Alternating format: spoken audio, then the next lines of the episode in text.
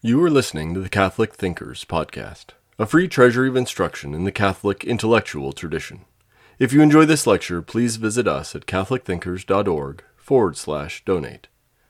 This course is from our International Catholic University Classics Collection, originally recorded between 1995 and 2005.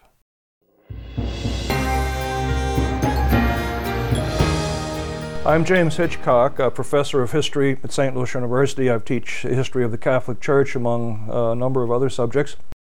And this course of lectures is on the Second Vatican Council, the central and most important event in Catholic history in the 20th century.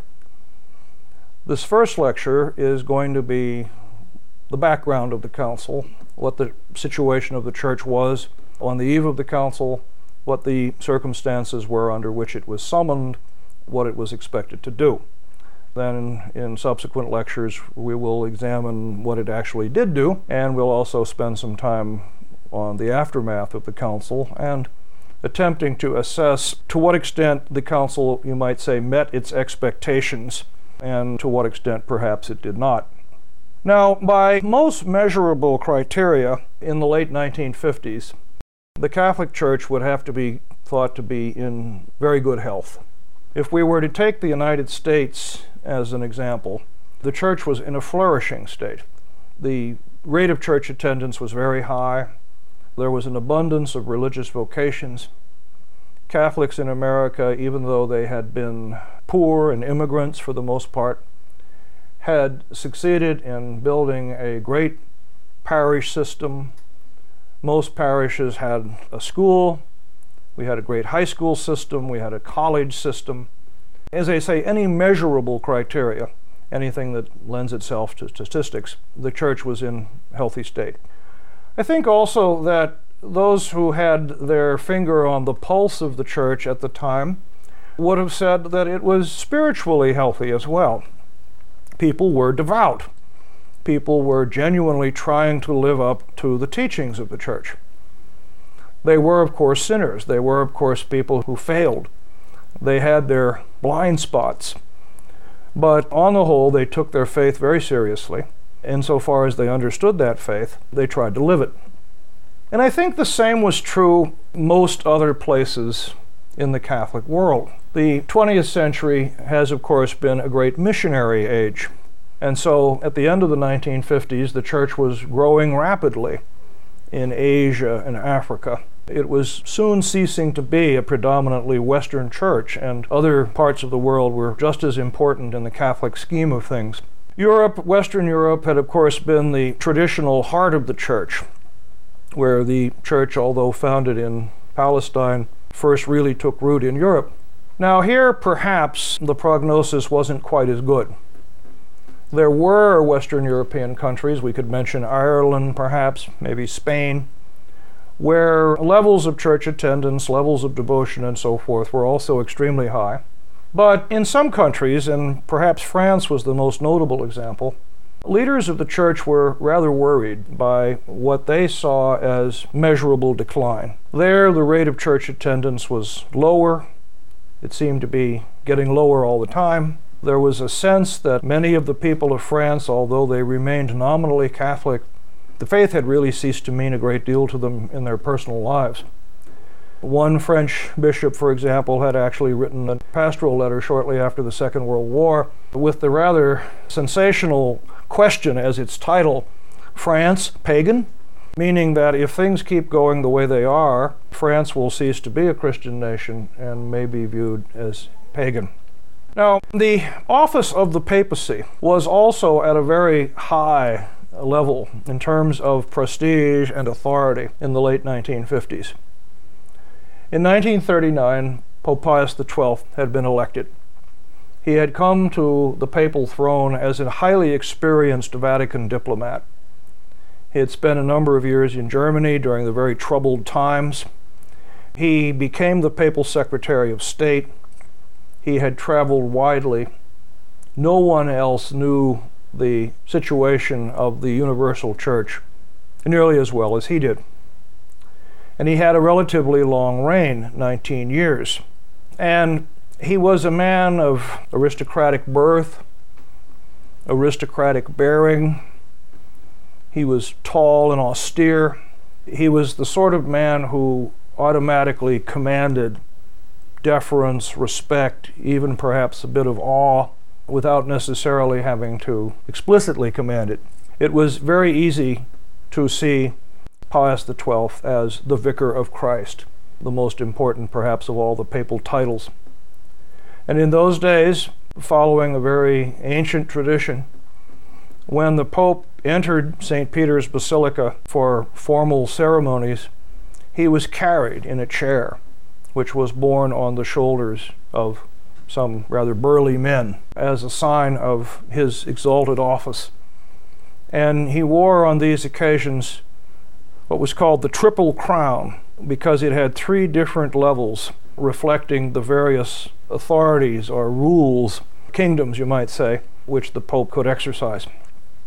So when Pius XII died in 1958, I think that any objective assessment of the church would have said he left it in very good hands. It was in a flourishing condition. And it had successfully weathered some rather serious storms. Somewhat to the surprise of perhaps most people, the man who was elected Pope in 1958 is very different in character from Pius XII. He is Angelo Giuseppe Roncalli Patriarch of Venice, who, in a way, the only things that he had in common with Pius XII of any real significance were that they were both Italian and that John XXIII, as he became known, had also spent a good part of his life in the papal diplomatic service, as had Pius XII. John XXIII, as he never forgot and never hesitated to remind people, had been born into a peasant family in northern Italy not into an aristocratic family like his predecessor. And whereas Pius XII, as we said, was tall and austere, John 22nd was short and indeed quite fat. Pius XII had about him this almost intimidating air of authority. John 23rd seemed to deliberately cultivate a much more informal image. He smiled a lot, he laughed a lot, he joked with people many of his jokes were sort of at his own expense. He did not pretend to be an intellectual. He was, in fact, a good deal smarter and more learned than he appeared to be.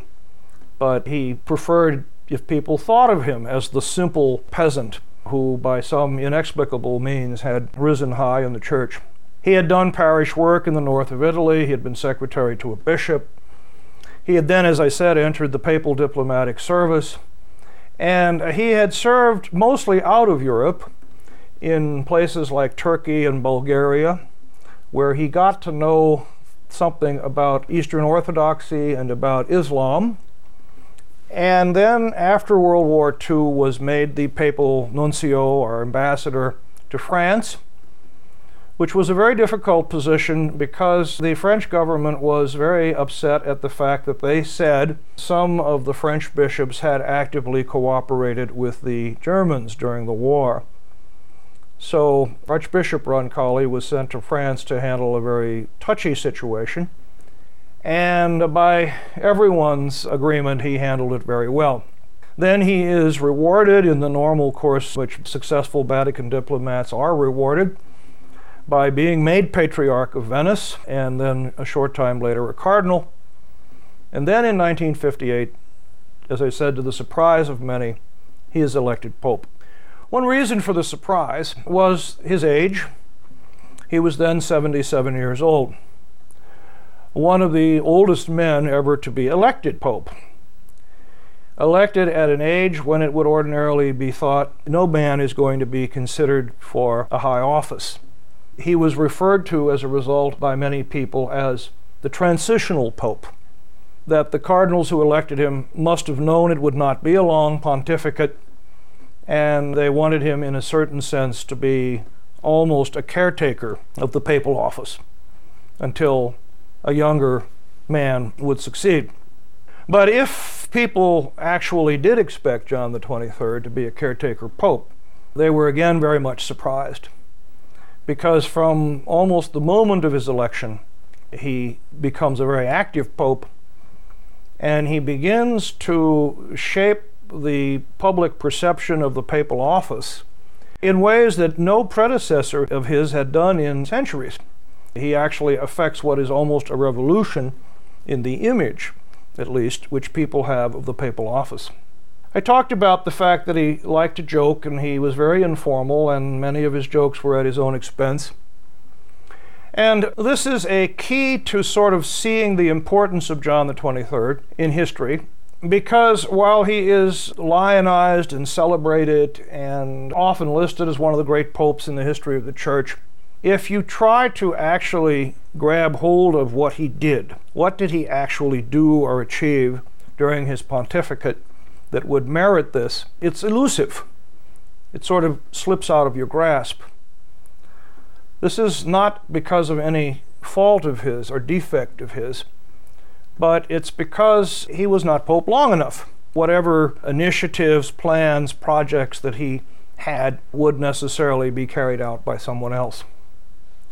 But the revolution that he effected in the papacy was the revolution, as I said, in its image, and the revolution then of how the public perceived the papal office. He was an enormously likable man. Even those who may have detested the office of the papacy could not help to warm up to the man. If Pius XII commanded respect and a certain amount of awe, John XXIII inspired affection. It was to many people a sort of refreshing breeze after the austere formality of Pius XII's pontificate. After 1870, when the Italian government had seized the papal states from the Pope, had incorporated them into the new state of Italy, including most of the city of Rome itself, leaving the Pope with only a very small bit of territory, which will later on be called Vatican City. After that, in 1870, as a protest against this injustice, all subsequent popes had remained inside the Vatican. They were sometimes referred to as the prisoners of the Vatican their refusal to leave the Vatican taken as a sign of the fact that they had been unjustly deprived of territory which was rightfully theirs. John the 23rd quite consciously breaks with this tradition. He doesn't go very far, but he goes into the city of Rome and makes visits. He goes to a few other places in Italy. And the revolutionary character of this is not lost. This attracts enormous attention it's quite clear that John the 23rd is breaking old molds, breaking old stereotypes. He's saying the era of protest, the era of withdrawal, the era of non participation is now over. The role of the Holy Father is to go out amidst his people. It will be left, of course, to his successor, Paul VI, who will then begin to travel beyond Italy to the rest of the world, and eventually, of course, to the pontificate of John Paul II, by far the most traveled pope in the entire history of the Church. So John the 23rd's beginnings here are very small, but very, very significant. It's also significant where he goes. One of the first places he visited after he left the Vatican was to go into Rome and visit a jail and to spend time with the prisoners, demonstrating his great pastoral concern to go to, in a sense, the most outcast members of society, the most rejected, and to say that the church and the Pope reach out to everyone.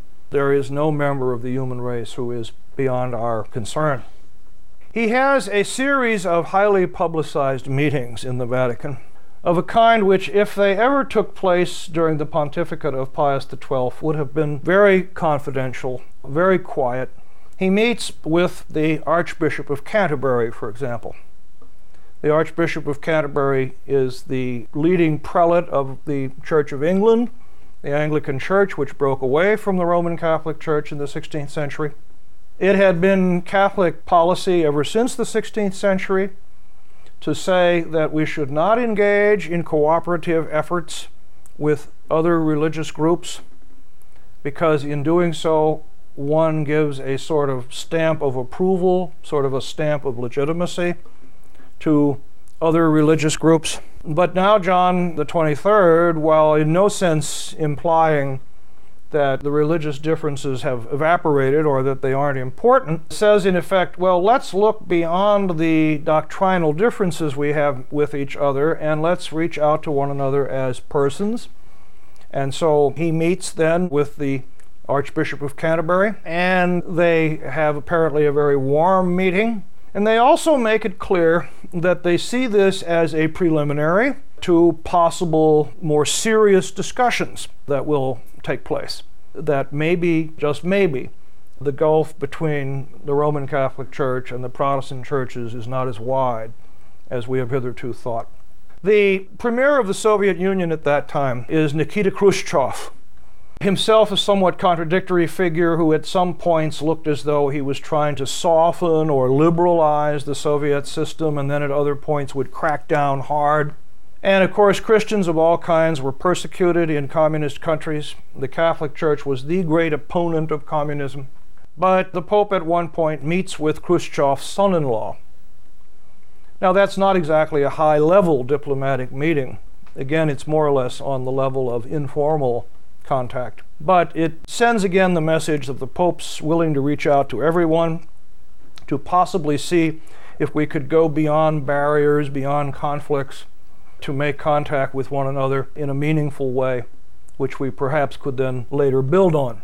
All of this, as I say, is in the area of image, along with the stories, again, of the Pope being very much at ease with visitors, exchanging jokes, not standing on ceremony.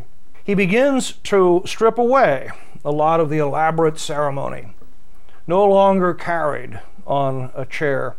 He joked that this had to be stopped because of his excessive weight. His successor, Paul VI, will do away with wearing the triple crown, the great tiara, and wear only a bishop's mitre instead. A shift of emphasis from the Pope as prince, the Pope as ruler, the Pope as authority, to the Pope as a pastoral figure, the Pope as someone who has a care of the souls of people, and who his main concern is exactly that. John is elected, as I said, in 1958, and he has not been Pope for even two years when he makes an announcement which knowledgeable people in the Catholic world find quite startling. He says that he intends to summon an ecumenical council. Most people, I think, didn't even know what an ecumenical council was. There have been many of them in the history of the church, several dozen. But between 1563, which was the end of the Council of Trent, and 1870, which was called the Vatican Council, there had been none. So, for a period of over 300 years, there was no council. Then, after 1870, the Vatican Council, there had not been one for almost 90 years when John the 23rd announces his intention to call one. And since this new one is also going to meet in the Vatican, it's called the Second Vatican Council, and the first one of 1870, of course, is called the First Vatican Council. Now, as I say, most people in the church didn't even know what a council was. And those who did were quite startled because councils had usually been summoned in the history of the church for really important and momentous reasons. Council of Trent had been called in the 16th century to determine the church's appropriate response to Protestantism, to the Protestant Reformation. Earlier councils had met to deal with questions or controversies that were racking the church and splitting it open, such as the question in the early centuries of whether Jesus was in fact truly God in the full and complete sense of the word. The First Vatican Council in 1870 had been called in an environment where the church had been under very severe attack in a number of places, and where it looked as though religious belief, and especially the Catholic Church, was being placed very much on the defensive. And it had its chief and most remembered achievement was to have officially declared the doctrine of papal infallibility as dogma of the Catholic Church and to allow the Pope then to claim for himself this authority which Pius XII had been so very successful in exercising. There was something rather odd about the way in which John XXIII announced the summoning of the council because it was almost a kind of throwaway line. He was making an address and he mentioned several other projects that he had in mind. And he said, and an ecumenical council. And one of the things that a lot of people found startling and puzzling about this was such an event was really of such consequence that it should have merited a major announcement of its own with much fanfare. But for whatever reason, John the 23rd chose not to do it that way. Almost immediately, of course, there was feverish speculation. Why is he calling this council? What is its purpose? People scratched their heads because, again, at most other times in the history of the church, the council had been called in a time of great crisis, and it had been called to resolve the crisis. But the church in 1960 was not in crisis. The church in 1960, on the whole, appeared to be flourishing. I think to understand what John the 23rd had in mind in summoning the council, it's necessary to understand a particular key to his character and personality, which is extremely important. And that is, he was a man who apparently was relentlessly optimistic and relentlessly hopeful. He had had his share of disappointments and setbacks in life. He certainly was not unacquainted with grief and disappointment and frustration. But through it all, he had remained fundamentally optimistic, or perhaps we should rather say hopeful, using a religious term, with his hopefulness rooted in his faith. Christ had triumphed over death and over sin and over evil, and therefore Christians ought to be a joyous and hopeful people, realizing that they share in Christ's own triumph. In announcing his intentions for the council, John was always rather vague, or at least it seemed to many people that way.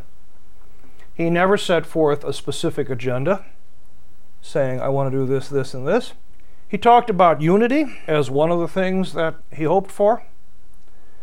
And people understood what he meant by unity as a reaching out to other groups beyond the Catholic Church. And he also talked sometimes about a new Pentecost, a new outpouring of the Holy Spirit. And it seems to me that what he had in mind was that a council, if it properly did its work, could be the occasion for an enormous flourishing, an enormous explosion of faith, apostolic work, zeal, and so forth within the Catholic Church a great revival, if you will, a great spiritual revival. So, whereas previous popes had often been motivated by pessimism when they summoned councils, we've got problems, we need to take care of those problems. John the 23rd seems to me to have been motivated by optimism. The time is ripe. Maybe we are standing on the threshold of a tremendous new spring. Perhaps he too looked around the church at the time and assessed it in those very positive terms, which I was talking about at the beginning. And perhaps thought to himself, the church is very healthy. It's as healthy as it has been for many, many centuries. Perhaps the Lord has prepared us now for the opportunity of moving to the next higher level. He never actually confided to anyone, as far as anyone knows his exact intentions for the council. The Second Vatican Council is referred to as an ecumenical council, and even many people who don't know much else about it or about the Catholic Church will refer to the ecumenical council. And that has led to the misunderstanding that it was called primarily for the purpose of what we call ecumenism or ecumenical relations and that is to improve our relationships with non Catholics. That isn't actually what the term means in the context of the Second Vatican Council.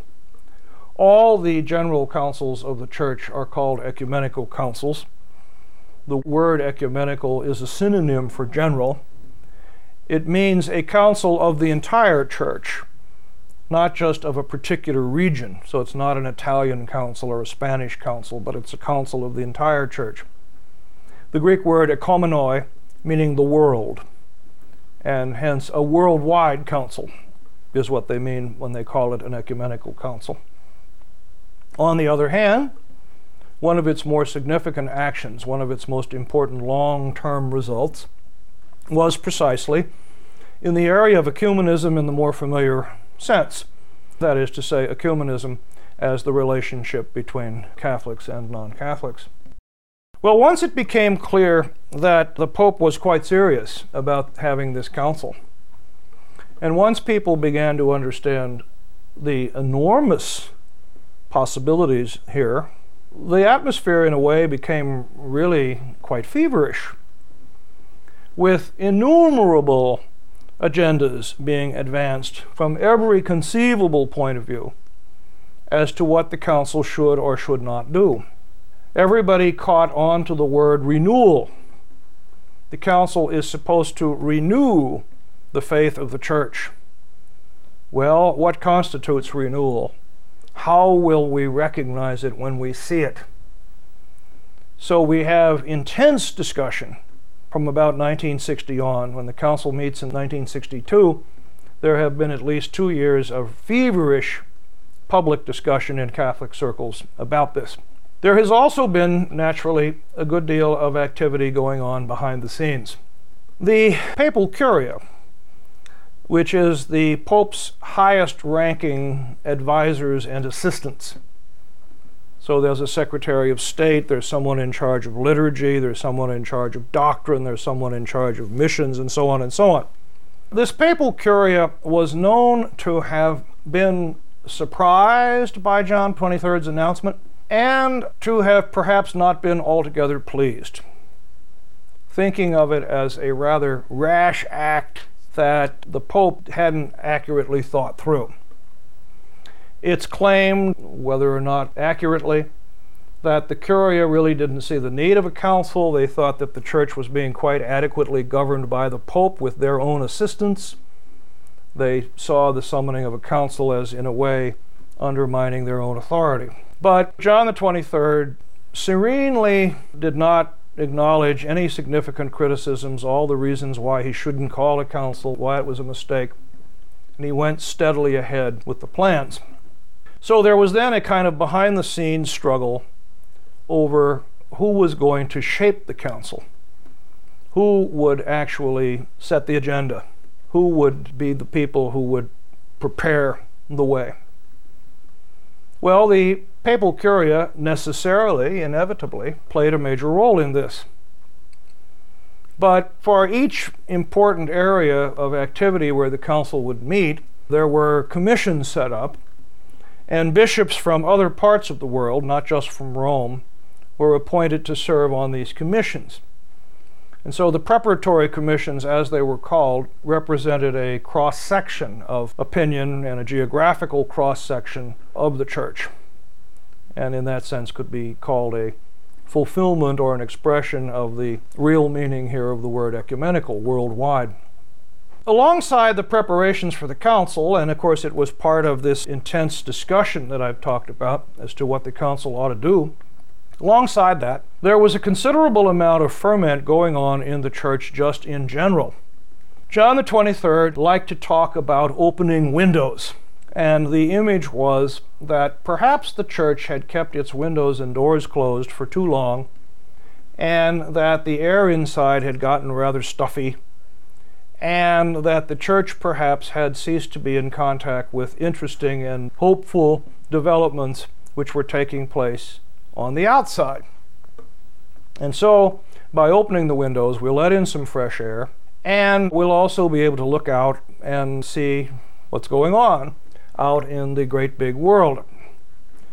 I don't know to what extent John the 23rd fully intended the connotations of that, but this is what was generally understood from his image of opening windows. He also made use of an Italian word, aggiornamento, which could probably be best translated as updating comes from the same word from which our word age comes from, to bring something into conformity with the age. The church needs updating. And he used that word. And there was the perhaps more familiar word renewal so there were various words circulating around at that time, and whichever one you preferred and however you understood it, there was once again what I would describe as almost a feverish atmosphere of expectation, of excitement, that we are on the edge of something extremely important for the church and for the world. And what a great time it is to be alive, to be able to see this. So, the things of great importance were taking place that were not, strictly speaking, a part of the conciliar agenda itself. One of them was exactly ecumenism, as I have described it, in the more restricted sense of relations with non Catholics. There was a Jesuit cardinal, Agostino Bea, who was put in charge of a new Vatican agency called the Office for Christian Unity. Now, the very title of the office was itself rather startling. The Catholic Church had made it clear, ever since the Protestant Reformation, that yes, Christ intended that all should be one. Christ intended that the church should be one. But this can only occur by those who have left the Catholic Church, who have separated themselves from the Catholic Church, returning to the one true fold. And that did not appear to be a realistic expectation in the foreseeable future. So, for the Vatican to talk openly about Christian unity itself seemed to represent a striking change, and to set up an official office in the Vatican for that purpose, and to appoint an important, influential Roman cardinal to head that office, all of this is really quite striking. Part of it, again, is in the realm of personality, mood, spirit. Cardinal Bea, like Pope John XXIII, was a warm individual, and he made Protestants and others feel at ease made them feel welcome, made them feel as though he had a genuine interest in them. He was theologically knowledgeable. He understood important theological issues and what the differences were between Catholics and Protestants. And it was soon understood that this ecumenical initiative, which the church was committing itself to, was a significant departure from the previous policy, in that Cardinal Bea, on the one hand, was not saying, admit your errors and get back in the Catholic Church as fast as possible, or we have nothing to talk about. Nor, on the other hand, was he a starry eyed dreamer who thought that somehow or other differences were going to melt away. That what he did say, however, was let us begin the process of dialogue. Let us begin talking to one another. All we really want to do at this point is to talk to one another. In order to do that, we have to be respectful of one another and we have to really listen to one another. We cannot come with preconceived stereotypes. You have to really listen to what other people are saying. You have to listen to it sympathetically, which doesn't mean that you accept it necessarily. It doesn't mean that you abandon your own principles and accept and adopt other people's. But it means that you don't come with a prejudice. You don't come absolutely close minded so that you cannot see that there may be some truth in the other man's position. Well, this ecumenical endeavor under the Pope's sponsorship with the very prominent figure of Cardinal Bea, in a way is kind of a model for what is going on elsewhere in the church. When I say that you have to understand the pontificate of John the 23rd almost more in terms of mood, spirit, attitude, less in terms of concrete events or concrete achievements, this does make it elusive. That does make it a little bit hard for those who didn't live through it to understand its importance. But one of the moods that was being generated here was a mood of what we might call relaxation not necessarily in a bad sense. The Pope himself had a kind of a relaxed style. As we've mentioned before, he liked to be informal, he liked to be simple, he liked to stress his peasant origins. He didn't want to maintain a distance between himself and the rest of the church. He was this ingrained optimist, a man who believed that we were on the edge of a great revival, a man who could see the good in everything, and who thought that the good that existed in everything could overcome the bad. The Catholic Church, on the eve of the Second Vatican Council, was highly organized, and it had a very strong and very detailed sense of its own identity. By that I mean, first of all, that its governing structure was very clear. Everybody understood the hierarchy of the church, which went from lay people to priests to bishops up to the Pope Everybody knew that there were all sorts of laws and rules in the church, so that if you had any questions about what was the appropriate standard of behavior for a Catholic in a given situation, if you consulted a knowledgeable priest, he would be able to tell you because the church had probably prescribed for that at some point. There was a healthy sense of sin, of evil, of the snares of the world, and of the need for serious Catholics, therefore, to guard and protect against these snares.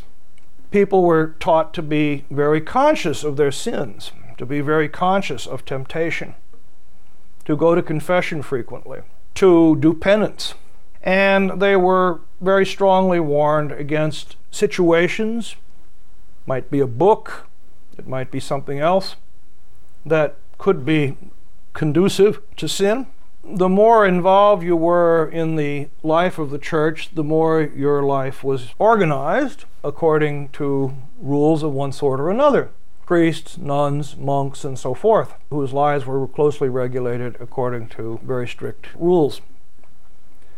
If John the 23rd was a relentlessly sunny optimist, much of this legacy of the Council of Trent, which is really what it was, coming down from the 16th century, proceeded from a somewhat different view, which was a rather pessimistic view of the world. A sense that things will not turn out right unless we make serious efforts to make sure that they do.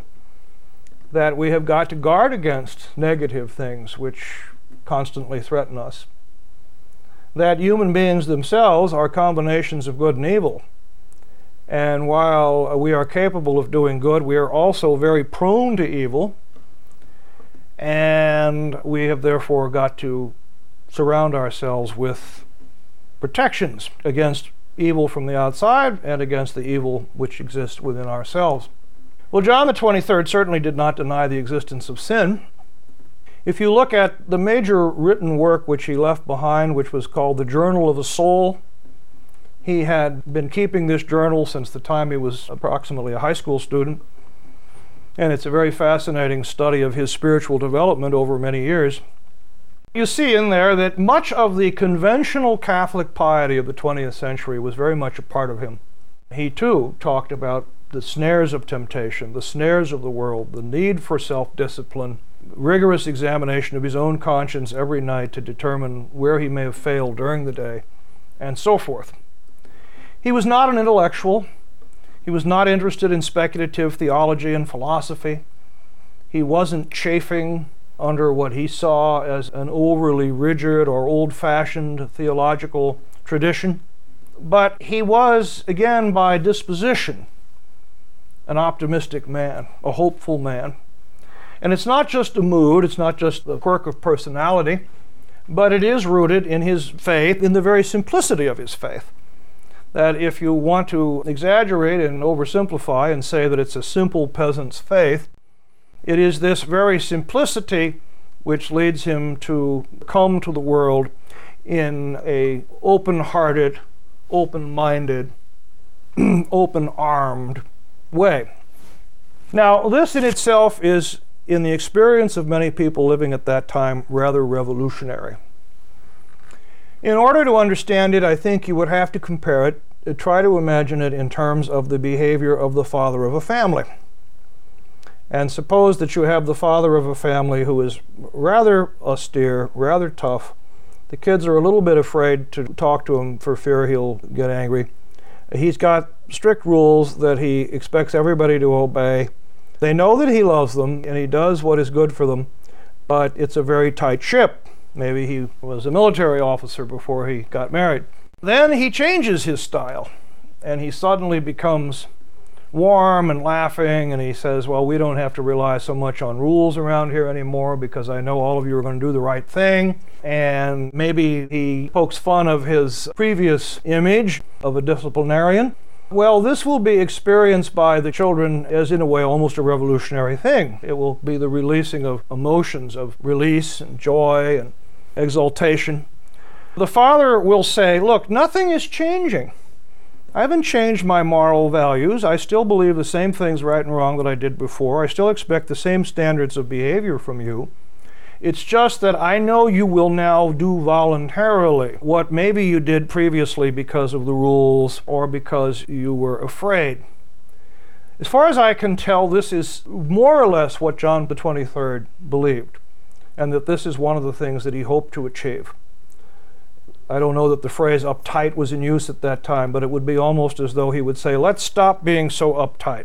Let's be looser, more relaxed. Let's be more trusting. Let's be warmer towards one another, towards Protestants, towards everybody. And the result will be not a lax church not a church which has forgotten its duties, but it will be, in fact, a new spring, a new Pentecost, a new flowering of devotion and piety. All this time as well, John the 23rd is establishing himself as a prophetic figure on the international scene in terms of what can be broadly called social justice. He publishes an encyclical called Pacem in Terris, Peace on Earth, which is a discussion of the worldwide need for peace, bring an end to conflict, the dream that the age long wars between nations, conflicts between nations can be ended, that nations will learn to live together in peace even as individuals do. And in many respects, one might say that this document, Pacem in Terris, was very general in nature. It didn't have any startling or profound insights, perhaps. But it was of such a nature, and John the 23rd was such a man, that it was taken very seriously on the international scene. And the very unusual experience that Catholics had of seeing their Pope discussed in the secular press and being treated as an important figure who has very important things to say about the world. Then he also issued another encyclical letter, Mater et Magistra, Mother and Teacher, which was about social justice in economic terms, more or less within the framework of a given country. Building on previous papal documents, which go back as far as 1891, he talks about the fact that there is such a thing as justice that you cannot simply say that it's okay to do something because it's profitable, that there is such a thing as a just wage, the laborer must be paid a just wage, that the economy itself must be governed by a higher moral law. The economy is not independent. And calls attention to the fact that in the contemporary world there are numerous violations of this. And so, not only is John the 23rd achieving a status and a recognition on the international scene, but he's also being seen as a prophetic figure whose words are worth listening to within each country itself.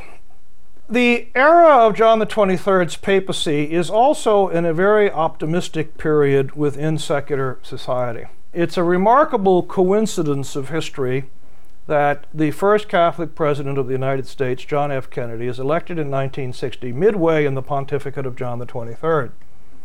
So we have here a pope, John the 23rd, more admired and even adulated by the non Catholic world than any pope previously in history. People who have, as a result of John the 23rd, overcome many of their suspicions about the Catholic Church and are now looking on it with a new respect and warmth and this is, among other things, reflected in the willingness of the country to elect a Catholic president, something it had been unwilling to do before, even though there was still a good deal of anti Catholic prejudice in 1960. So there is again, in terms of this euphoria, a feeling among Catholics that the world is being transformed. Catholics look to John F. Kennedy as a man who perhaps, some people thought, was going to apply Catholic social teaching to the transformation of society. Maybe he would draw upon the principles of Mater et Magistra, for example. Now, there were problems with this because John F. Kennedy had said during the election that he would not allow his religion to influence his political behavior. But Catholics were somewhat disinclined to listen to his exact words there and to simply see him as one of theirs and as a part of this great new spring that was occurring, this great new revival that was taking place. And President Kennedy himself was nothing if not intensely optimistic. We have social problems of all kinds, but we do know how to solve them. The only thing that's lacking is will. The trouble in this country, Kennedy would say, is that we've sort of slumbered for 10 years and haven't paid much attention. We've got to get this country moving again. And he would bring all these bright young men to Washington with bright ideas and inaugurate all these government programs that were being funded to the tune of billions of dollars. And within a relatively short time, Kennedy thought, we are going to solve the social problems of the United States. And a lot of other people thought that too. And it went along very much, in certain respects, with the great religious hopefulness, the great religious optimism of John the 23rd, and even the possibility, as I've said, of linking the two together and seeing them perhaps as almost mutual causes of one another. John the 23rd would sometimes refer to people who were more pessimistic than he as doomsayers. And he had some of those people in his curia. The Cardinal Alfredo Ottaviani, who was the head of the Congregation for the Doctrine of the Faith, he was charged with maintaining orthodoxy in the church, was one example, who saw the potential for negative results in everything that the Pope saw as essentially positive. But the Pope would sort of chuckle and refer to the doomsayers and to suggest that a good Catholic who possesses faith would necessarily be hopeful. We have triumphed over evil. Christ triumphed over death. We are part of that same victory. And now what we need to do is celebrate it and implement it. So, into the year 1962, they are preparing for the meeting of this council. Several years of intense preparation have gone on. There is intense expectation. There are, as I've said, a variety of agendas which various people have articulated. Tragically, John the 23rd will not live to see much of the council. He will live to see the first session, but then he will die in the summer of 1963. But he will have set in motion the event, which will certainly be seen as the great Catholic event of the 20th century.